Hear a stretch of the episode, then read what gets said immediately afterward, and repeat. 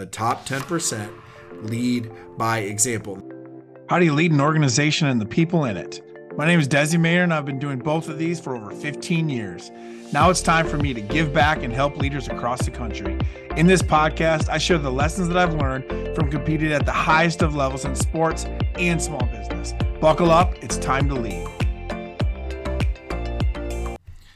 Business is a game, just like leadership. There are winners, there are looter, losers, there are people that are in the bottom 10%, there's people in the top 10%. So today I want to talk about what does the top 10% look like. So we have been blessed to have been able to work with some of the top echelon in multiple different industries, uh, specifically the tree industry as well as the orthodontic industry. So today I'm going to lay out eight critical components that we have found that the best, the top 10% of businesses have figured out. So let's talk about it. Small business is the backbone of our economy, is the backbone of America. It drives innovation, it drives competition. What do they all have in common that do it the best? Well, the first thing is leadership. They have the best leadership. If you want to know what is the separator, what is the differentiator in the top 10% to the middle to the bottom, it is leadership. So let's talk about it. Component number one is visionary leadership. They have a visionary leader. They can see more and more, and they can see more before, as John Maxwell puts it. They can talk about the direction of the company. They comp- they have a compelling vision. They know what they want. They know what it will look like, what it will sound like. They can use their five senses. They can take you there and explain it and give you the why behind it and they can foster that sense of purpose and commitment around building that vision and aligning that vision. That's the next thing that they do well is they can align the vision with the day to day operations. They can put that towards the common goal and how their team plays a role in that. It is the driving success and growth tool that a visionary leader uses is aligning the vision to the everyday operations. And maybe it's a 5-year vision a 10-year vision but they can tie the not the here and now to that vision and that's a good visionary leader. The second component is transparent communication. So we're talking about our rules of the game of leadership here, which is inform, update, and clarify. One of those pillars being honesty and truth. So the top 10% of business leaders, the ones that have it figured out, have open and transparent communication. They recognize the power of effective communication when it comes to building trust, fostering collaboration, driving productivity. Productivity is a key. Productivity, productivity, productivity. And you need good communication in order to have good productivity. Transparent leaders provide regular updates on company performance. That's inform, update, and clarify on a regular basis. They give the information that is needed and that is actively, they seek feedback. Okay, they ask for feedback. They run the feedback loop of what we call it, and what what am I doing well? What can I do better? What would help me start or stop, um, and help us to become more effective? Always asking for that feedback. This creates a culture of openness of collaboration. It enables employees to feel uh, more valued. The engagement levels go up, and those employees are motivated to do their best and to contribute to the overall cause. So we have visionary leadership, we have transparent communication. Number three, the top 10% of leaders in any industry and small business, they have this figured out. They embrace failure as a learning opportunity. Failing forward, as John Maxwell puts it, in the realm of absolute accountability, which is the accountability that we believe in, failure is seen as a stepping stone to growth and improvement. Always looking to get better. The top of the top of the top understand that mistakes will happen. It's not if, it's when. And they will encourage their team to take risks and to fail more often so that they can learn.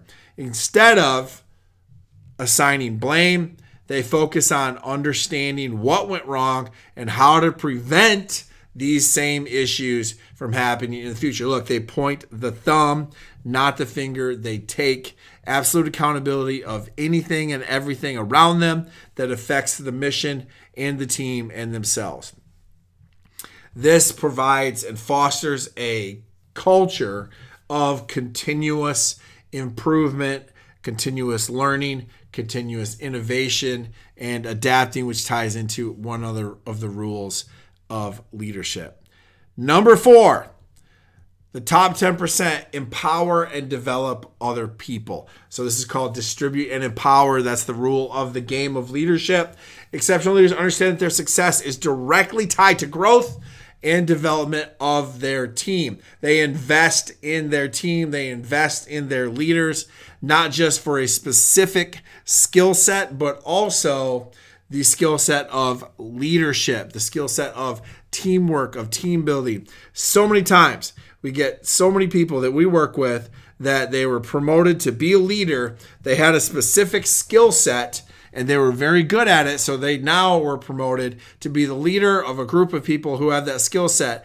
But the thing that is always missing is that they are not provided the new skill set training of leadership in that new role of being a leader. And it is always missed. It is always a huge gap that we are seeing over and over again. These leaders empower their employees by giving autonomy and trusting them with responsibilities. Now, the only way you're going to delegate well is if you trust. You have to trust in two things you got to trust in their character and you have to trust in their competence. And you can't do that overnight. You got to put the work in, spend the time with them, and train them.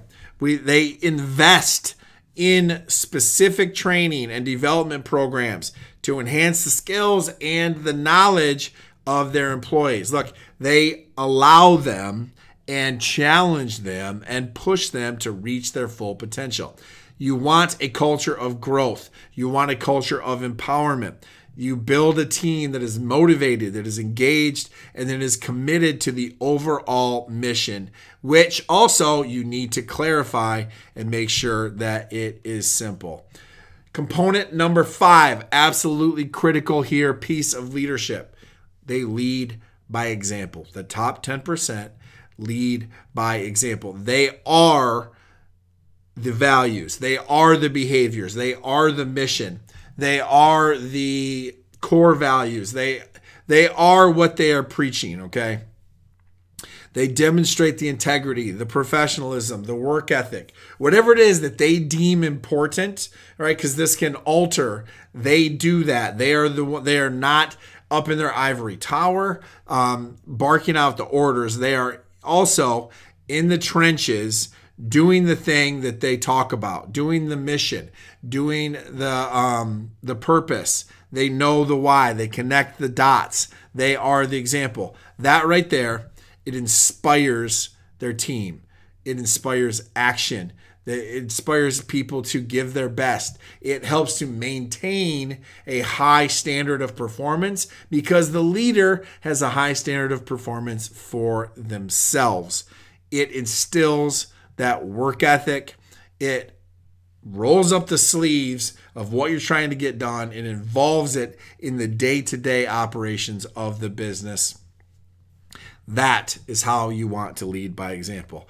Critical component number six is accountability. Accountability. We love accountability here. We love absolute of absolute accountability. That lies at the heart of the top 10% of all small businesses. Leaders that foster a culture of accountability where everyone takes ownership of their actions and their out, uh, and their outcomes. They take accountability. They point the thumb, not the finger. There are clear expectations. There are set performance metrics, and they hold each other individually and collaboratively accountable for the results. Creating a culture of responsibility and accountability ensures that the team will understand their role and contribute to their role, which also helps the mission to win, which helps the team to win, which creates happy employees, engaged employees, and the domino effect is for the good, is for the powerful. Critical component number seven building strong relationships. has come back to our number one rule of the game of leadership, which is unite and support. It is a leader's job to unite the team and support the team and make sure that the team is pulling themselves together more and more and that the team is supporting each other. That is the top priority. The paramount of united support is relationships building strong relationships. Relationships trump the chain of command. Relationships are the prioritization number one of a leader. We're talking about employees, the customers, the stakeholders, the team. All of the above, they put in the time, they put in the effort, they understand the needs, the aspirations of the team, the mission of the team, and each person in it. They foster a sense of belonging and loyalty. They know each other well. They know each other's mission well. They know each other's role well. They're always asking, How can I help you? How can you help me? How can we do this together to be successful? The leaders that build strong relationships recognize that it is the foundation of success and growth. It trumps everything. Relationships can get things done that nothing else can. Unity is the strongest force known to mankind. The last but not least critical component, number eight of the top 10%, what does the top 10% in small business look like? Is they can adapt to change. I love this one. It is another rule of the game of leadership, which is innovate and adapt. It's a mindset and everything is changing. Like that's the only norm is change. Okay. We need to be agile. We need to be adaptable when it comes to our business strategy, when it comes to our leadership strategy, when it comes to our tactics. When we get down granular, we have to embrace the change. We always have to be looking ahead of the game. We have to be looking ahead of our competition. We have to be looking at technology. We have to be looking at strategy, at tactics. There always are going to be new ways to achieve victory. There's going to be new people. There's going to be new technology. There's going to be lots of different, uh, I mean, 101 different things that we can do differently to always be improving, but we have to be willing to innovate and adapt in order to stay ahead of the game in our industry, in our competition, in leadership, and in business. So, let me leave you with this. Where do you fall on this spectrum? What is your organization like when it comes to these eight things? What needs to change? What needs to, to sustain? What are you already doing well? Look, at the end of the day, you're the leader. It is on you. Take absolute accountability of your actions, of your mindsets. Follow the rules of the game. This is what the top 10% look like. This is what they act like. This is what they do well. Why wouldn't we follow their lead?